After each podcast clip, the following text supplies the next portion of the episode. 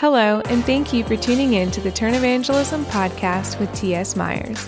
Our prayer is that this message impacts your life. If it does, let us know by going to turn evangelism dot com forward slash connect and let us know how God used this message to influence you.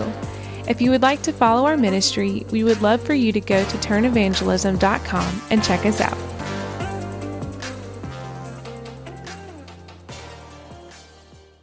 And today I'm going to be in Colossians chapter one, so if you want to open your Bibles, I'd love for you to go there. And one thing I want you to understand this morning as you're opening your Bibles to Colossians chapter one is that understanding who Jesus Christ is leads us away from asking for more for ourselves. In other words, what I'm going to be talking about today is the sufficiency of Christ. That Jesus is enough for you. Is Jesus your everything? Is he your all in all? Does his love overwhelm your heart? Is he all that you need? Is he your everything? So my follow-up question is, is everything enough for you? Or do you ask God for more? Do you need more? Do you say, God, why don't I have this? Well, Jesus is your everything. Don't you have everything? Paul is able to say, I'm able to possess nothing and yet have everything. Well, why? Because he has Christ. And so he says these things in the midst of jailhouses, and he encourages us to think this way as well, to be content in Christ, to know that whether we have a lot or we have a little, we can do all things through him who gives us strength. Why? Because Jesus was Paul's everything. He was rich even though he was poor. Jesus Christ is enough, but the world will tell you that Jesus is not enough, that you need more. Or Jesus is enough spiritually, but you're going to need other things in other areas. And I want to let you know that Jesus is enough both spiritually and in life and practice. When Martin Luther was recounting his conversion, what he came to realize and understand when he's looking at that Romans one seventeen talking about how the just shall live by faith, he started to realize that the strength of God made him strong.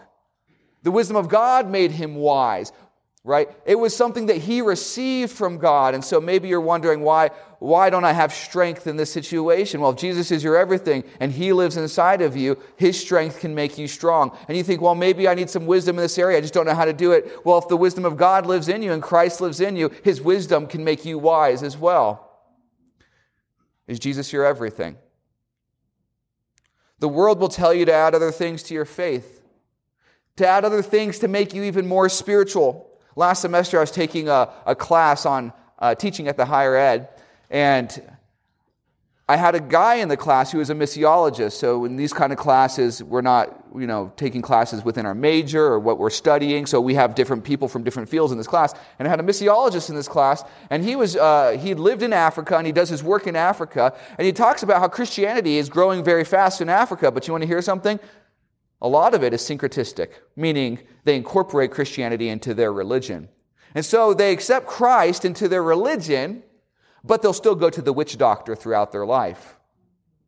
Okay?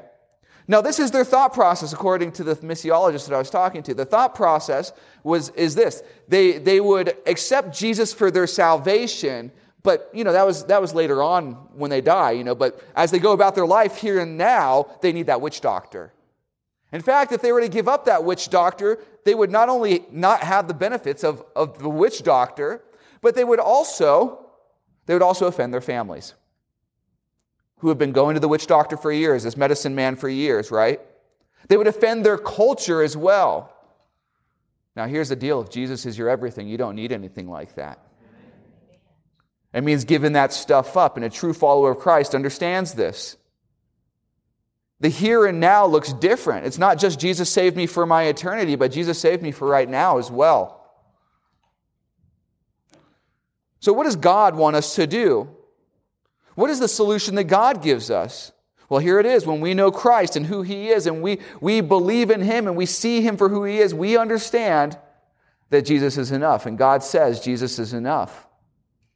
And so if somebody comes to you and says Jesus is not enough, You need a little bit more. Come up here and here's some secret knowledge for you. You know, you're not really spiritual enough if you don't do this thing.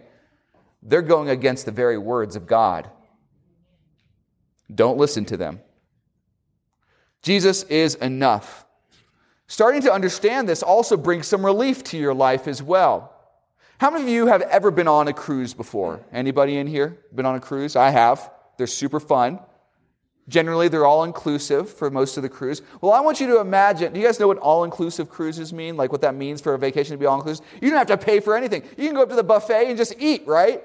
You can go sit down, and if you're if you're dining at the dinner, the dinner table, you can say, I want this meal. Oh, this one looks good too. Can I bring? Can I get that one too? And that one and that one. They'll just keep bringing it out to you, and it doesn't cost anything extra. It's all included. Okay, imagine there's a cruise that's all-inclusive from top to bottom. There's no specialty dining. All of it's included, okay? And then you think, okay, well, I'm going to bring a sack lunch onto this cruise. Look, if you do that, you're stupid, okay?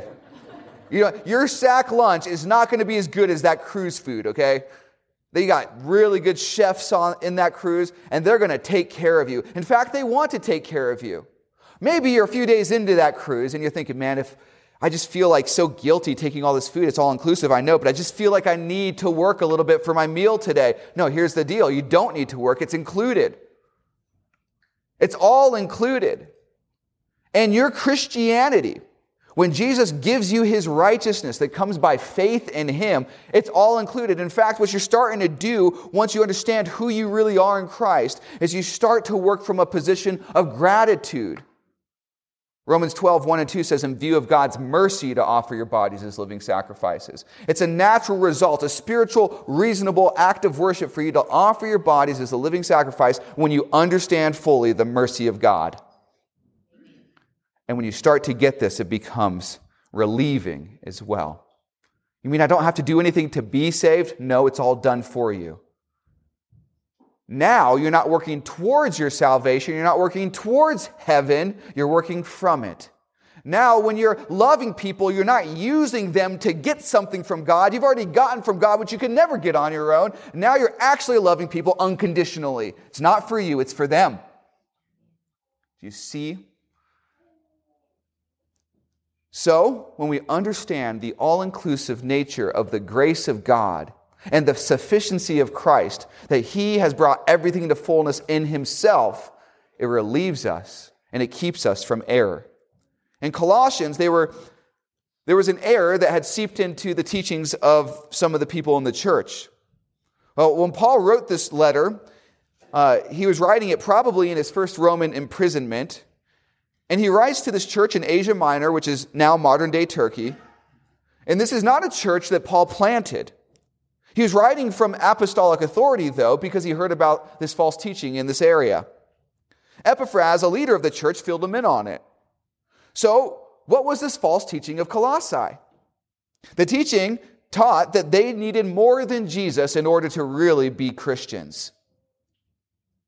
And it was false, and, and Paul addresses it. Part of this was that they would have a teaching about special wisdom that they needed to become more than Christians or better Christians or to be fullness of Christians. Either way, it was a false teaching. And the teaching itself was ascetic, which means, you know, think like this, you know, works. You have to do this in order to be this in front of God. Think, abstain from this. Don't do this, right? No, it's all done in Christ. The false teaching claimed a special knowledge. Have you ever met people that are like, yeah, you're Christian, but do you know this yet? You're not really full in Christ until you know this here. No, you're full in Christ when you come to know him for the first time. The rest of your life is you coming to understand how full you are in Christ. They promoted Jewish practices like circumcision, dietary laws, and festival observations as well. This to them was what it meant to be a Christian. But Paul comes along with his authority and he reminds them that true wisdom is in Christ alone, not in their works. Long story short, Paul writes to rebuke this false teaching and to say that Jesus alone is, is the authority over all things and that Jesus Christ is enough. So we're going to be in the second half of Colossians chapter one today, but before Paul ever gets there, I want you to notice, if you, we're not going to go over this part of the passage today, but if you look at the first part of chapter one, Paul is very encouraging to them. He does a few things. He praises their faithfulness. He points them back to the gospel and reminds them, hey, look, we're, we are common sharers in this grace of God. And then he prays for them as well. And then he goes into correcting them about the false teaching. But before he says, this teaching is false, you know what he does? He shows them the real deal. He points to the Son, Jesus Christ, and he says, this is the person that we have sufficiency in. Right? He shows him the real deal. He shows them the real deal so that they could better understand why their teaching is so abhorrent. So who is the Son? And this is what we're going to be talking about today. Who is the Son? Who is Jesus? And why is he enough? If you have your Bibles, let's go to verse fifteen of Colossians chapter one. Speaking of the Son, Paul says this. Speaking of Jesus, Paul says this. Who is the image of the invisible God, the firstborn over every creature? Now, what does this mean, firstborn over every creature? Well, we're not saying that there was a time when the Son was not. That's not what we're saying here. What we're saying here, what Paul is saying is that Christ has supremacy over everyone. The firstborn position was the position of supremacy in the household, and so this is what Paul is communicating to the church at Colossae. Verse sixteen goes on to say, for by him, the Greek actually is en autou, which means in him here. So by him or in him were all things created that are in heaven and that are on earth, visible and invisible, whether they be thrones or dominions or principalities or powers. All things were created by him and for him. So we have this idea of in him, and then another time we see here in the end of the verse it says by him and for him. This word is pantheia, which means all things through and then out to. All things through him. And then finally we see back for him here, or unto him. So I want you to understand this about what's going on in this text. All things were created in Christ, all things were created through Christ, and all things were created for Christ. In, through, for. Nothing was created apart from Christ and the Son, the, Trin- the second person of the Trinity. If there is anything in all of creation, it came through Christ. It came through the Son. That means if you want to be spiritual today and you want to be made new, the same avenue is true for you to this day. If you want to become a new creation, you must be found in him, through him, and then it's going to be back for him as well. Creation itself came through Christ. Recreation comes through him as well. Verse seventeen. And he is before all things, and by him all things consist. And he is the head of the body, the church, who is the beginning, the firstborn from the dead, that in all things he might have preeminence. The supremacy of Christ over all things is preached here by Paul. When we understand this, and what he's doing is he's setting up these Colossians to understand that he is saying Jesus is more than enough. Through him, all things are created, and we don't need to be looking to any other thing to fill us than Jesus Christ alone. So who is the Son, and why is he enough? The Son is the fullness of God's power. Is that enough for you? Everything was made through him. Everything is remade through him. This is why in the incarnation, when Jesus becomes, when God becomes flesh, right? It's so important that it's the Son who becomes flesh. This is why the incarnation is important. If all creation was made through Christ, all things need to be remade through him as well. You know, John one says that all things were made through him, and without him nothing was made that was made. The Son, in every area, is supreme over all and is the only reason there can be any form of new creation. Everything is created in him, through him, and for him. And all things that will be made new are going to be made new in the same exact way. There is no other way. Jesus Christ is the only way. There's no self-help book. There's no cultural cause that will make you better in Christ. There's no government. There's no spiritualism that can make you whole or spiritual. Only Christ can make you perfect and complete. It is the work of Christ alone. He is the creator, not us. So don't believe those who say you can be made complete by anything other than the wholeness of Christ. If you have Jesus, you have enough. Imagine you had the car of your dreams. Like it's just the car of your dreams. Not only did you have that car, but you knew that car inside and out. You knew how to, to service that car. You knew everything about the car. And then all of a sudden, on a long road trip that you had planned out, a salesman comes to you and says, hey, you don't know, you don't just need that car. You actually need a bike as well, because it's not going to get you where you need to go. In fact, if you want to get that last little bit, you're going to need this bike, and you're going to need to hitch it to your car. You're going to look at that guy, and you're going to say, what are you talking about? I know my car, right? I know my car. Why? Why? Why is this absurd? Because you know your car well enough to know that it's going to get you where you need to go. Your car is enough. You don't need the extra bike, and you don't need to be listening to that salesman. You have a car, that's enough. And if you knew your car, you would know that. So Paul is pointing back to Jesus and says, guys, if you know Jesus, if you really spend time with him, you know him inside and out, you'll know that anybody that comes along and tells you you need something extra is full of hogwash. Don't listen to him. You know you're Jesus. You know he's enough. You know what he said. He is enough. So how do we hedge against these false teachers who try to upsell us other things that aren't Jesus? We have to know him. We have to know him. Are you spending time with Christ daily? How much time do you spend in his word? If somebody were a salesman that was a false teacher and he came up to you and said to you, hey, you need to do this on top of your Christianity, would you know the scripture and would you know Jesus well enough to say, no, no, no, I know my God. He said that he's enough and I trust him. What does your devotional life look like when nobody is looking? Great, you know the truths of the Scripture, but do you really know them? Are they in your heart to the point where you're not, you're not willing to give them up, even if it means your life? Are they that much of a treasure to you? So who is the Son and why is he enough? The Son is the fullness of God's power. And secondly, the Son is God's salvation. Colossians two nineteen, let's pick up there. For it pleased the Father that in him should all fullness dwell, and having made peace through the blood of his cross, by him to reconcile all things unto himself. By him I say, whether they be things in earth or things in heaven.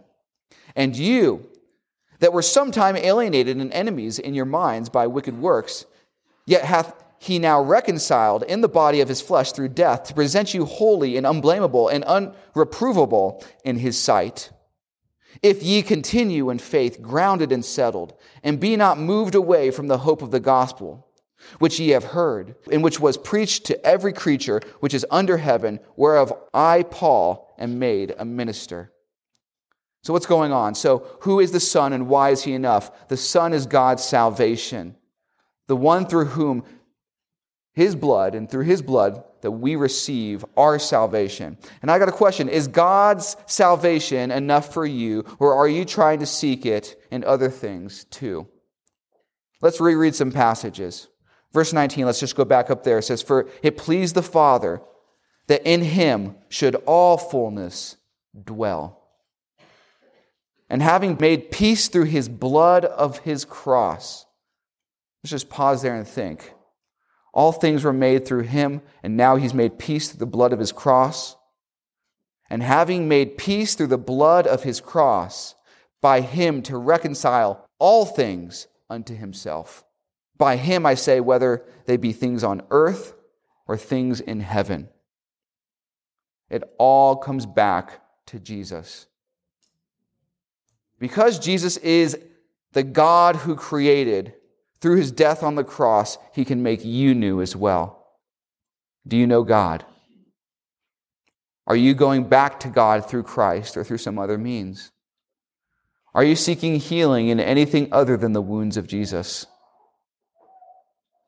Right? We know in Isaiah it says that he was pierced for our transgressions, and he was crushed for our iniquities, and the punishment that brings us peace is, is, is it's on him. And we know that by his wounds we are healed. Doesn't say that by his wounds in self-help books or by his wounds in the government It doesn't say by his wounds and, and our friends or even our family. It's his wounds alone that heal us. All things are created by him, and everything is recreated back through him as well. If you want to be made new, you have to go through the wounds of Christ. And at the end of this message, you're going to have an opportunity to hand your life over to Christ if you haven't already.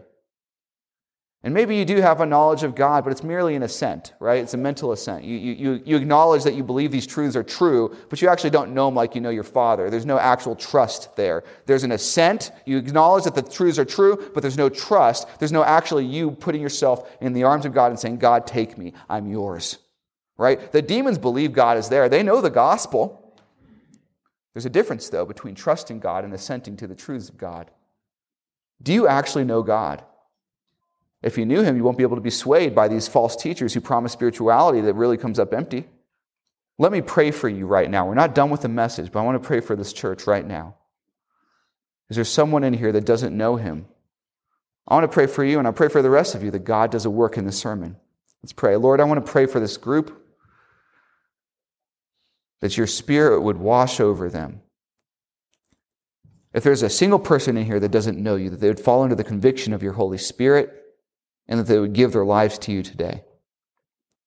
That they would submit to you as the Lord of their lives and actually trust in your loving arms. Not just assent to the truths that they have been taught their whole lives, but actually entrust themselves to your saving arms, Lord. Pray for the rest here, Lord, that you would just open their eyes to see that you're enough. So maybe somebody's struggling here, and they've accepted you into their lives, but they're just struggling, God.